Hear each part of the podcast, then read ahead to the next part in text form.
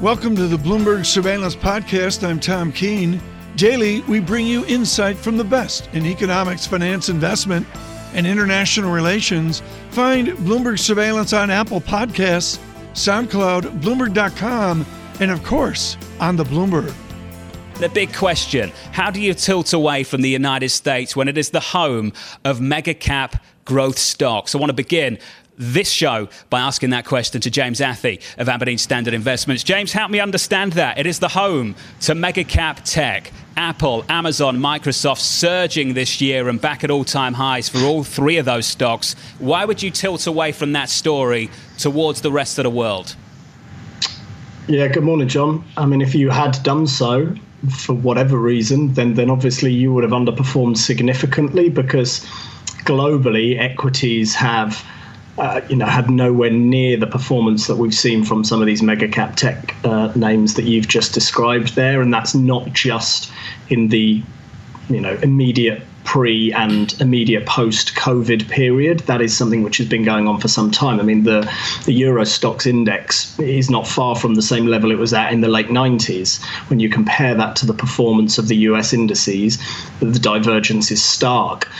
So if you are a value investor and you look at things like price to earnings or price to sales, and you look at tech names and say, I just can't justify owning these names with such multiples, then obviously you've missed out to this point. It is essentially a leap of faith. There is no possible way that you can do a calculation to justify the valuation of those big tech names. You are merely investing in a narrative, in a belief that they are able to turn what are either dominant market positions currently or emerging market positions currently. In the case of a name like Tesla, you believe they can convert that into the winner takes all and become a true global monopoly. And again, you can't prove that. That is merely a leap of faith. I agree, James, that there's different companies involved in these great growth stocks. But what I find fascinating is what will be the action of the value laggards. Do you just assume we get one big combination, one big roll-up of all these companies generating low single-digit revenue growth and not good cash flows?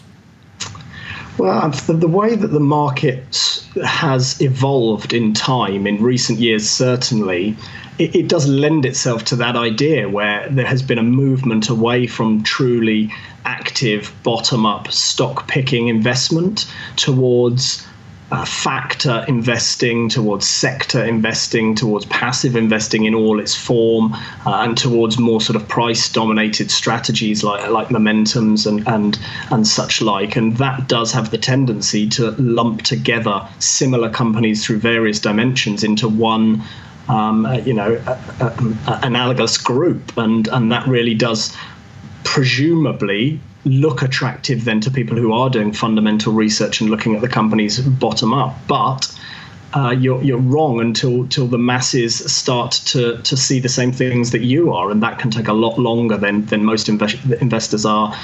Patience can last. So it's a very tricky situation. I think in that environment, to be a value investor, to be a bottom-up stock picker, you have to be very long-term, and you have to accept that you may look wrong for a period of time, and you also have to accept that markets are not being moved around on a daily basis by people who are doing the same type of analysis that you are.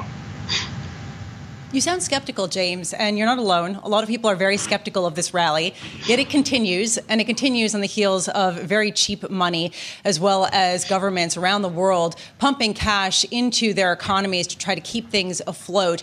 Is your negativity being translated into a bearish view on U.S. equities, on risk assets, or is it just sort of a displeasure at the moment, at this uncomfortable moment that we're in?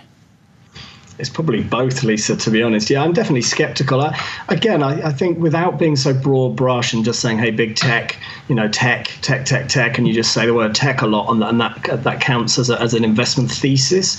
I would look within the tech group and say there's quite a big difference between what Amazon is doing and how Amazon is able to manage its business through an economic cycle versus Facebook. And there is also probably quite a big difference between Amazon and its ability to to not just survive, but probably thrive in the post-COVID world versus an auto manufacturer like Tesla. I just think that the challenges that these businesses face are dramatically different, and that doesn't seem to be being reflected in stock prices, which again, I think is part of this psychological driver of equity returns that's dominating at the moment. I don't think it's necessarily to do with analysis, but it's very much to do with psychology.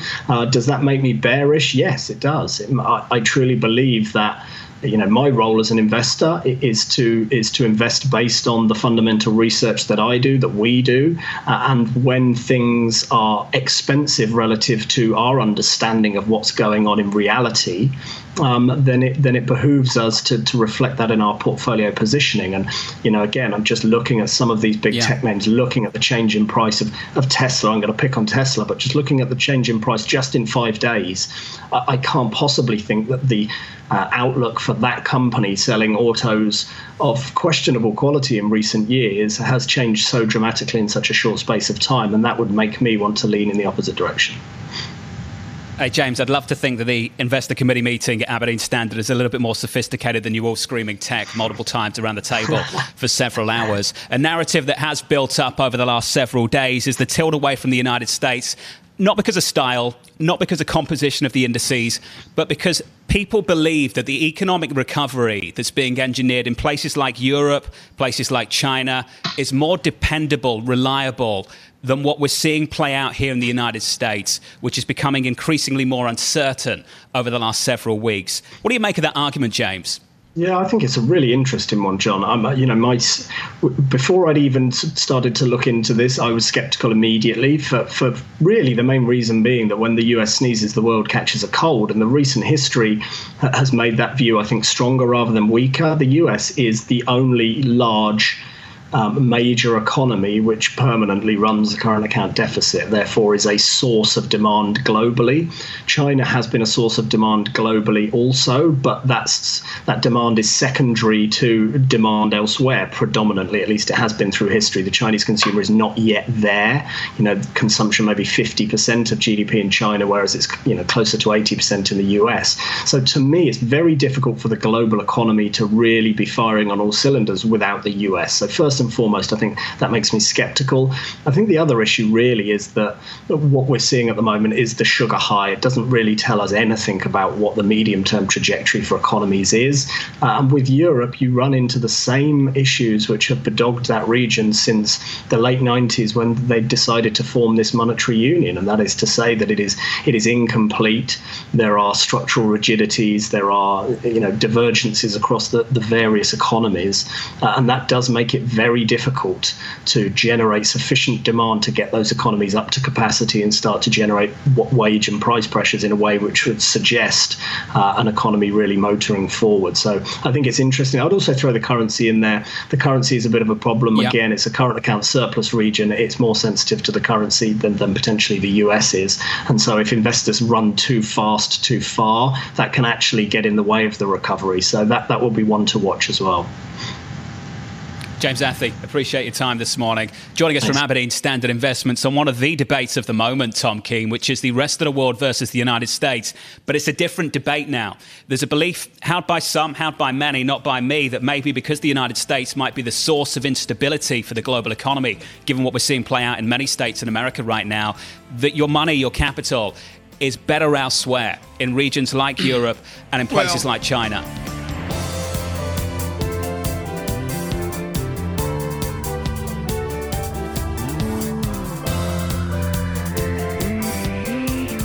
Isaac Boltansky out of Ohio Wesleyan has a beautiful Midwest feel for the policy of all these Congress people, all these Senate people as well. He joins us now from Compass Research. Isaac, I love within your detailed note how you gross up to $1.5 trillion. So we're talking $1 trillion.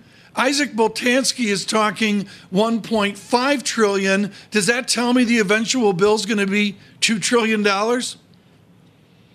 It tells you it's going to be higher than $1 trillion, and it tells you that this Congress is more willing than any Congress before it to spend money.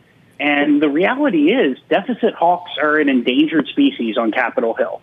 And so when we know that there's going to be a legislative vehicle, which we know there will be a phase 4 vehicle, it will become law before the conventions. So investors should expect it to become law by early August. That vehicle is moving, and everyone is going to try to hang their ornament on the Christmas tree. And, Tom, when that happens, the price tag gets bigger. And so I'm telling my folks $1.5 trillion is a fair assumption at this point in time. Isaac, nobody's worried about a deepening deficit in the United States, as you said, whether they be Republicans, whether they be Democrats, which brings us to the election in November, people saying that perhaps if Joe Biden wins, it won't mark much of a change to policy. We might not get that increase in taxes, and you'll get a doubling down on some sort of infrastructure spending, leading to a market neutral or even market positive event. Can you parse through your thinking there? Yeah, so when I talk to my clients about what a blue wave scenario looks like, I think it's easiest to bucket the issues into legislative and administrative. On the legislative front, we will have a torrent of proposals, everything from the Green New Deal to Medicare for All. But you have to look at the votes. And the reality is, if Democrats win the Senate, they will have a very slim majority. And within that majority are red state centrist Democrats like Manchin, Toomey, Sinema. So you have that cohort there, who I think will really dictate terms in the Senate and make it much more difficult, if not impossible, to get some of these priorities through. So I think that ultimately you would see a tax bill by the end of next year in a blue sweep, but it wouldn't be as onerous as the Biden campaign has proposed. I think the corporate rate would be 3 to 4 points higher, but it wouldn't be nearly as expansive as the campaign has outlined. Isaac, a lot of people would agree with you, and we're seeing an increasing number of notes that say something similar, that if we do get a Biden win as well as a Democratic sweep, it wouldn't be that negative for markets. I'm wondering how much people are factoring a potential antitrust, a regulatory push to break up companies, particularly big tech, as they get bigger and bigger.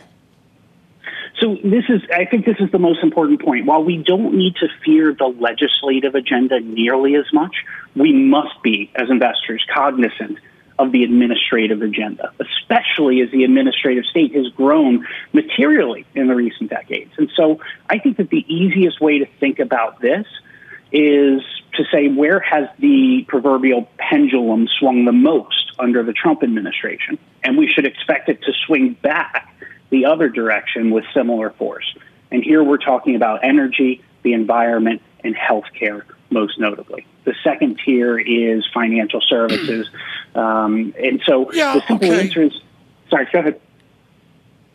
No, it's great. I mean, I'm worried about the Cleveland Indians getting renamed and the Washington Redskins. There's all these other diversions, Isaac, away from actual policy prescription. Now, come on. You're from Ohio. You know it's an election year, and all that matters forward is the election. As John Farrell mentioned earlier, overlay the election now on the next 6 weeks of fiscal stimulus. How does that election ballet filter into getting to your $1.5 trillion? Politicians aren't good at taking things away in any year, especially not an election year when they're running for something.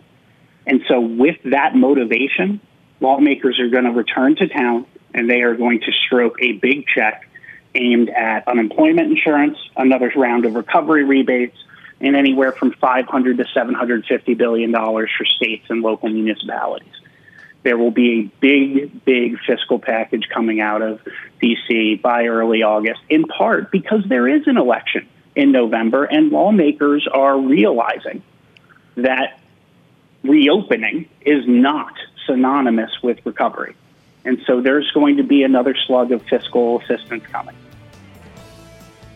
Isaac, fantastic work, as always, and appreciate your time this morning. Isaac Boltansky there of Compass Point.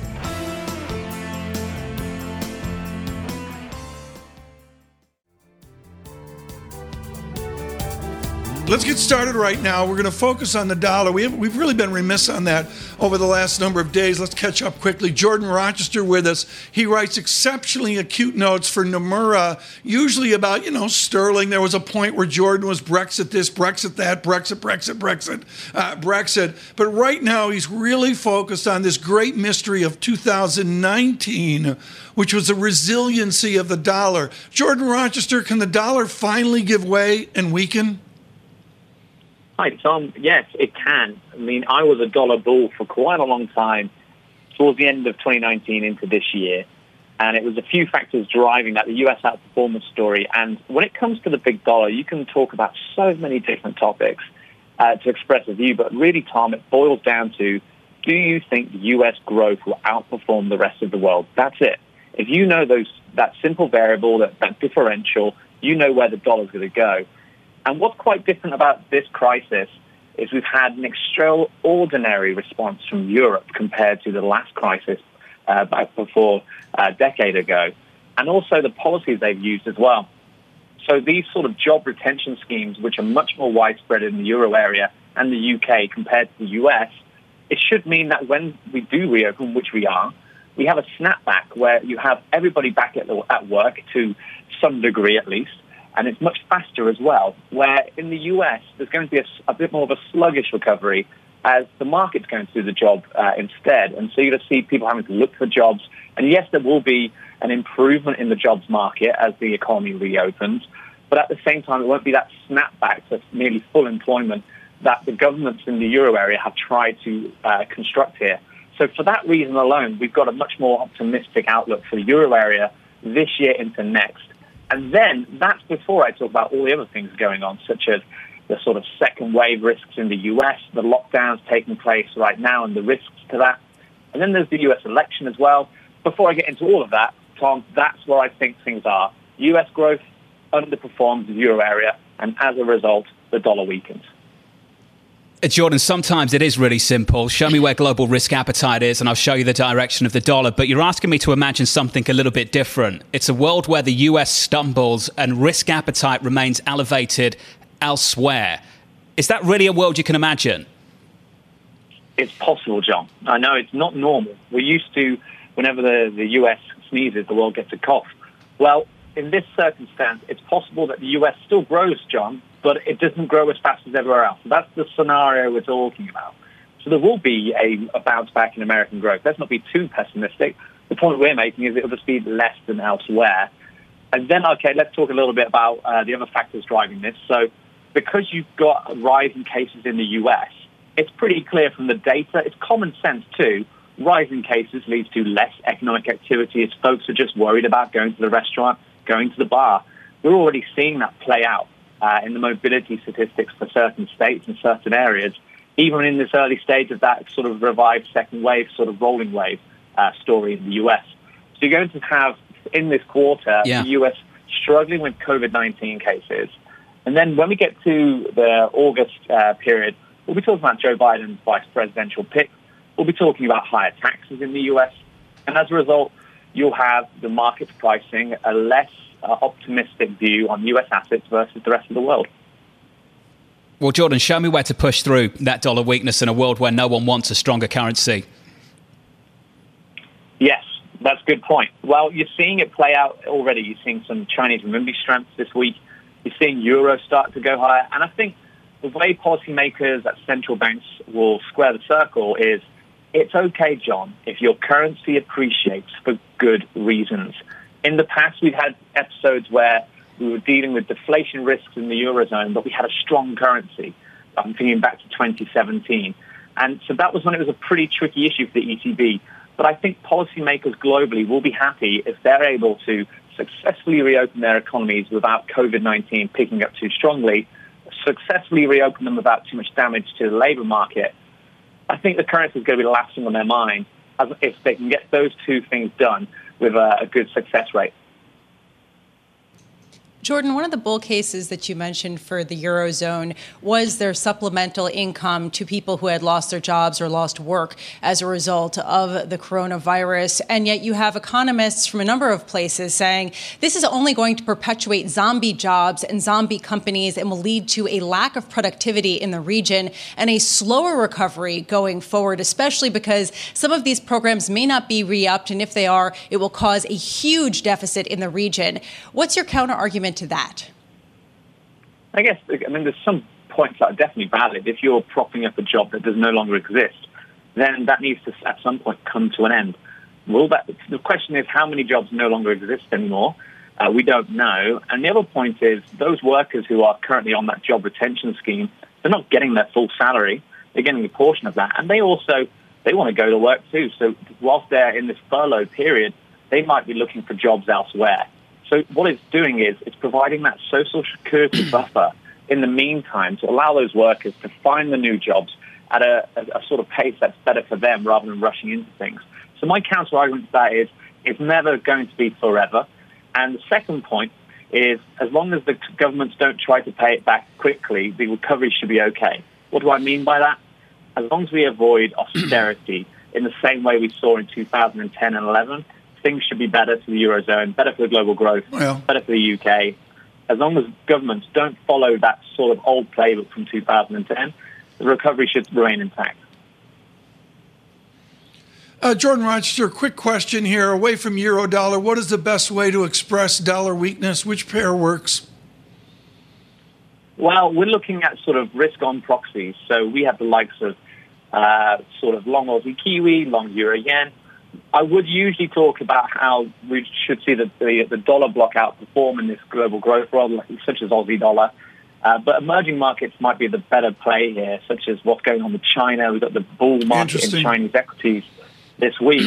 And our guys in China are saying, don't argue against it. They're saying, essentially, what we're going to see in China is actually much more fiscal stimulus in the pipeline. And as a result, don't fight the bull rally that we're seeing in China, Tom. Jordan Rochester. Always great to catch up with you, joining us from Nomura.